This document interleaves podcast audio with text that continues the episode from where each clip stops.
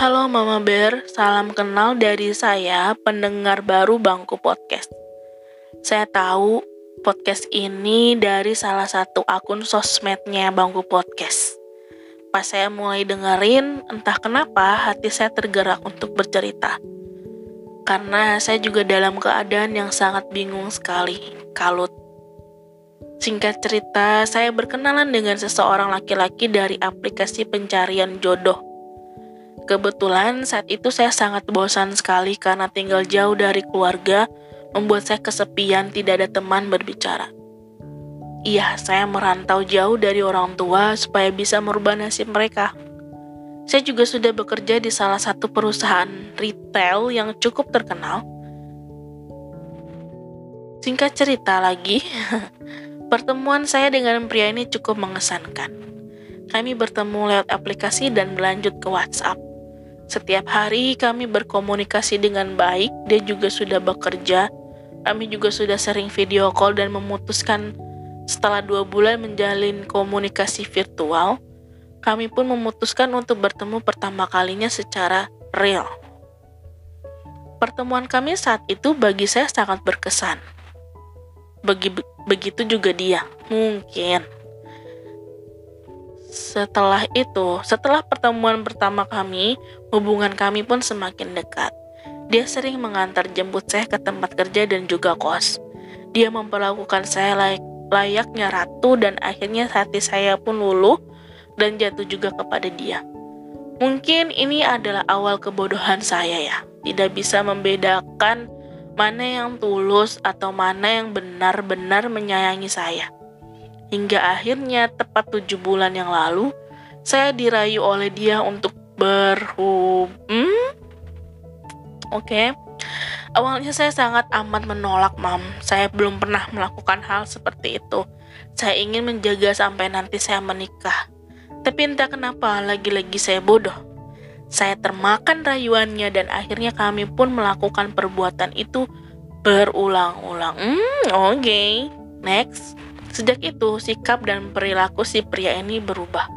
Sering marah, sering menghilang, sering mengabaikan semua pesan-pesan saya, sampai akhirnya saya sadar saya telah telat datang bulan. Saya, member saya memberanikan diri untuk beli alat tes kehamilan. 80% feeling saya mengatakan hal yang tak pernah saya sangka dan bayangkan itu semua perasaan menjadi satu. Saya menghubungi pri saya menghubungi pria itu terus-terusan karena saya takut jika hasilnya seperti yang saya pikirkan. Tapi tidak ada jawaban. Akhirnya saya mencoba untuk kuat dan mengetes seorang diri. Ya, sepertinya mama sudah bisa menebak. Saat itu saya frustasi dan juga bingung mau seperti apa. Saya terus menghubungi pria itu, mengirimkan semua bukti tes dan juga menanyakan apakah dia mau bertanggung jawab atau tidak. Setelah sekian lama, akhirnya dia menjawab chat saya dan berjanji akan datang ke kos sepulang kerja. Dia memang datang, Mam, tapi itu kedatangan dia yang terakhir kalinya. Karena setelah itu, saya tidak bisa menghubungi dia. Semua akses komunikasi dia diputus. Saat itu dia datang dengan bawa uang. Eh, tunggu, tunggu. Tapi itu kedatangan dia yang terakhir kalinya karena setelah itu saya tidak bisa menghubungi dia. Semua akses komunikasi dia diputus. Oh, oke okay, oke. Okay. Jadi kedatangan dia yang terakhir itu dia bawa uang ya, gitu ya. Jadi kita ulang ya, saat kedatangan dia yang terakhir, dia membawa uang 10 juta dan mengatakan untuk menggugurkan akan menggugurkan kandungan saya. Dia bilang bahwa saya akan hidup normal lagi jika menggugurkannya. Dia belum siap menjadi seseorang yang menanggung tanggung jawab. Oke. Okay. Lu nggak lu belum siap tapi lu udah hmm. Oke, okay, saat itu seketika dunia saya hancur. Saya kalut, sedih, sudah tidak bisa dibayangkan lagi rasanya. Saya hanya mampu melemparkan gelas kaca ke hadapan dia tanpa mengatakan sepatah kata pun. Rasanya saya ingin menghilang saja dari dunia ini.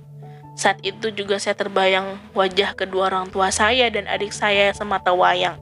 Betapa saya sudah menjadi anak yang paling hina dan juga tak punya harga diri. Berbagai cara sudah saya lakukan untuk pergi dari dunia ini. Dan yang paling membuat saya lebih sakit lagi adalah Ketika saya harus berpura-pura bahagia, baik-baik saja ketika orang tua saya menelpon saya. Ketika mereka menanyakan keadaan saya dan saya selalu menutupinya dengan senyuman kebohongan saya. Hancur banget rasanya. Berbulan-bulan saya struggling dan sampai pada titik ingin kembali mengakhiri hidup saya. Tapi tiba-tiba saya mendapatkan keajaiban. Ketika saya ingin melakukan hal itu, seketika saya merasakan tendangan dari per, dari dalam perut saya. Tendangan yang begitu pelan dan lembut itu seolah-olah memberitahu saya bahwa oke. Okay. Seolah-olah memberitahu saya bahwa saya tidak sendiri. Tendangan itu membuat saya kembali menangis, namun bukan tangisan kesedihan, melainkan tangisan penyesalan yang hampir saja saya lakukan. Sejak saat itu, saya memutuskan untuk tetap hidup. Setidaknya, saya bertahan untuk nyawa yang harus saya lindungi. Saya memutuskan untuk berhenti kerja karena bentuk tubuh saya sudah tidak bisa disembunyikan lagi. Saya memutuskan juga pindah kosan ke tempat yang lebih nyaman. Sekarang saya sedang menunggu hari teman hidup saya ini hadir. Mungkin saya tidak pantas mendapatkan kebaikan, tapi saya meminta doanya supaya malaikat kecil saya akan baik-baik saja dan senantiasa bahagia di, di, di kehidupannya kelak. Sejak saat itu, saya berjanji akan selalu menjaga dia sekuat tenaga saya. Tapi saya bingung bagaimana saya mengatakan hal ini kepada orang tua saya. Saya takut mereka akan murka dan tidak ingin lagi mempunyai anak seperti saya. Saya benar-benar bingung mau saya harus bagaimana. Ah. Wait guys. Wait. Gue harus cerna dulu cerita si mbaknya ini ya. Wait. Oke, okay, I'm back. Sebelum gue masuk ke pembahasan mbaknya, gue mau kasih tahu nih ya buat kalian-kalian di luar sana. Ini bukan berarti gue menyudutkan mbaknya karena percuma juga kalau gue sudutin gitu ya. Toh ini sudah terjadi. Ini peringatan bagi yang akan dan yang belum terjadi. Hei untuk adik-adik wanita kesayangan gue. Di mana pun kalian berada, listen to me carefully. Don't be stupid. Nah, ada igdomnya itu. Don't be stupid. Gue tahu ya, kita ini perempuan dikasih pemikiran pakai logikanya tuh paling kecil dibandingkan laki-laki gitu ya.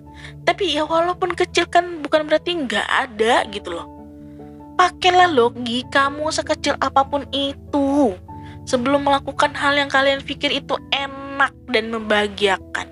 Itu enggak membahagiakan, itu membagongkan. Kalau kalian dibutakan sama nafsu dan perasaan kalian, gue yakin sih, firasat gue mengatakan cowok gue setia, cowok gue tanggung jawab, ini kan sebagai bukti tanda cinta kasih sayang manja mangkeknya gue buat dia. Uh plak. Gue sentil juga perasaan bodoh lu itu ya. Jangan mau. Jangan mau termakan rayuan gombal mulut buaya. Ya ampun. Ya kalaupun kalaupun kalaupun tidak terhindar sesuatu itu harus terjadi bo ya diperhatikan lagi gitu loh. Jangan mau-mauan aja. Aja Ay, astagfirullah. Ini nih ini nih kelemahan perempuan sampai detik ini tuh ini gitu loh. Hey, ini udah tahun 2022, tahun di mana perempuan itu harus lebih cerdas.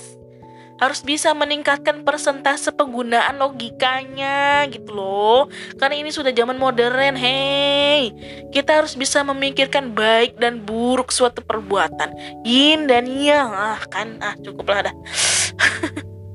Semoga kalian bisa mencerna apa yang sedang gue bilang ini ya. Please jangan ada penyesalan. Pegang nih pepatah ini.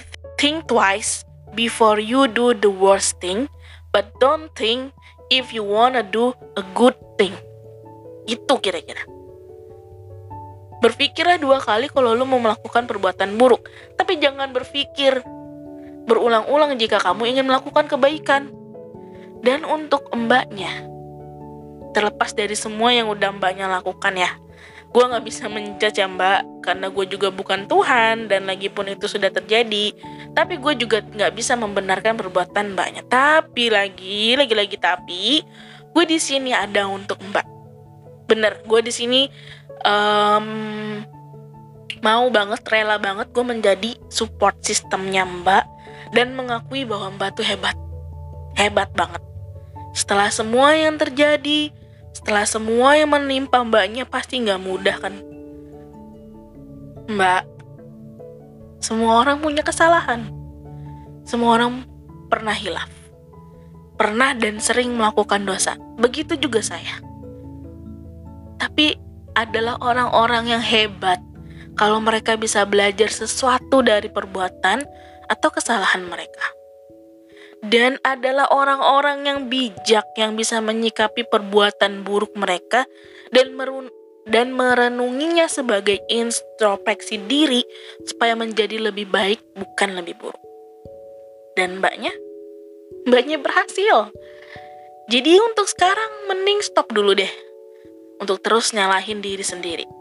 Yang udah terjadi ya udah, biarin aja dia terjadi gak bisa ibaratnya kita udah masak bubur gak bisa dijadiin beras lagi kuatkan diri mbaknya lebih gencar lagi perbaiki hubungan dengan sang pencipta lebih digiatkan lagi bubur yang udah mbak masak itu harus mbak kasih bumbu biar enak dimakan ya dan terima kasih Terima kasih karena sudah mau mempertahankan nyawa yang tidak bersalah itu, Mbak. Terima kasih. Tahu kan di luaran sana termasuk saya, termasuk saya. Banyak sekali yang mendambakan nyawa itu hadir di perut kami, Mbak. Dan juga ingin merasakan tendangan yang penuh keajaiban itu. Percayalah Mbak, percaya Tuhan sudah mengatur semua rezeki dan juga kehidupan Mbak bersama si kecil kelak. Jaga dan rawat baik-baik ya Mbak. Dan untuk perihal orang tua, pelan-pelan Mbak harus jujur. Pelan-pelan Mbak harus kasih tahu. Karena sepahit-pahitnya kejujuran gak apa-apa Mbak. Mending pahit, sakit itu jujur dibanding indah, bahagia tapi itu fata morgana, bohong, palsu. Saya yakin dan percaya bahwa orang tua Mbak akan menerima Mbak. Kalaupun tidak, ya sudah. Mbak sudah punya si kecil takdir kalian ditakdirkan untuk berdua, jalani hidup. Orang tua sih sebenarnya nggak akan pernah bisa marah lama sih mbak sama kita anaknya. Dan yakinlah sehancur apa pun kita, keluarga adalah tempat terakhir yang selalu ada buat kita bagaimanapun keadaan kita. Gak apa-apa kalau mereka marah, gak apa-apa kalau mereka kecewa. Karena memang harus seperti itu kan. Karena memang sudah, ya apa pun yang kita perbuat pasti ada ini ada akibatnya gitu kan. Setelah Mbak menceritakan kebenarannya, saya yakin Mbak akan mendapatkan kekuatan berlipat ganda dan mampu melewati semua ini. Oke? Mbak, kita manusia. Seburuk apa pun, kita tetap berharga dan jangan pernah menyalahkan diri sendiri lagi ya. Peluk diri sendiri itu dan ucapkan terima kasih yang banyak karena sudah bertahan sejauh ini. Saya doakan dan saya meminta juga nih pada pendengar setia Bangku Podcast untuk mendoakan banyak beserta si kecil agar sehat dan bahagia. Terima kasih sudah mau cerita kepada saya. Kita kabar-kabaran lewat WA lagi ya. Oh, sayang mbaknya. Sayang kalian semua juga. Pendengar setia Bangku Podcast di mana pun kalian berada. Ingat ya, kalian gak sendiri. Ada gue. Iya, gue, Mama Bear. Oke? Sehat dan bahagia terus kalian. 사랑해. 안녕.